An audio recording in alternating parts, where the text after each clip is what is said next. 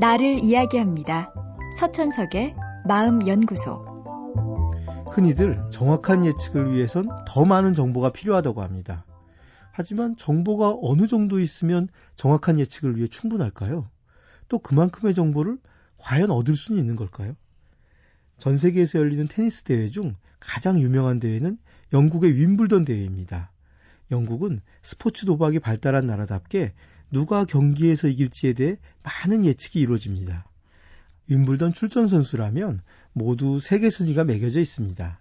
세계 순위가 높은 쪽이 경기에서 이길 거라고 단순하게 가정한다면 실제 경기 결과를 맞출 확률은 대략 67%라고 합니다.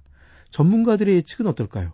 전문가들에게 경기 결과를 예측하게 하면 예측의 성공률은 69% 정도라고 합니다. 그렇다면 일반인은 어떨까요?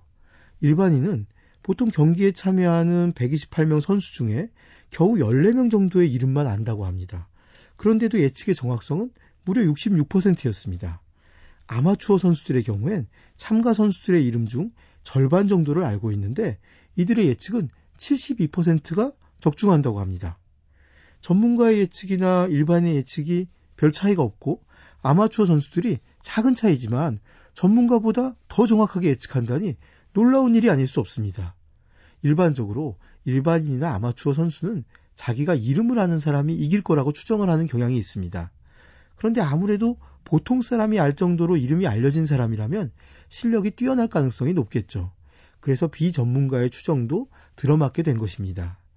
이처럼 정보를 많이 안다고 꼭 정확한 예측을 하는 건 아닙니다. 때론 정보를 적당히 알고 있을 때 더 나은 선택이 가능합니다. 인간은 망각의 동물입니다. 우리는 기억력이 짧은 걸 원망하지만 바로 짧은 기억력 덕분에 보다 중요한 것만 머릿속에 남길 수 있습니다.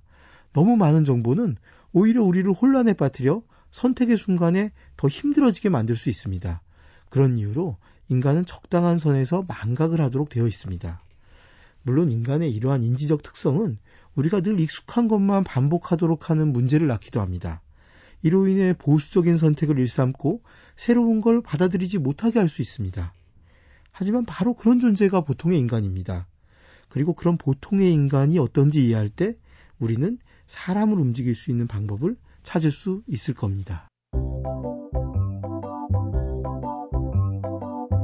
서천석의 마음연구소. 지금까지 정신건강의학과 전문의 서천석이었습니다.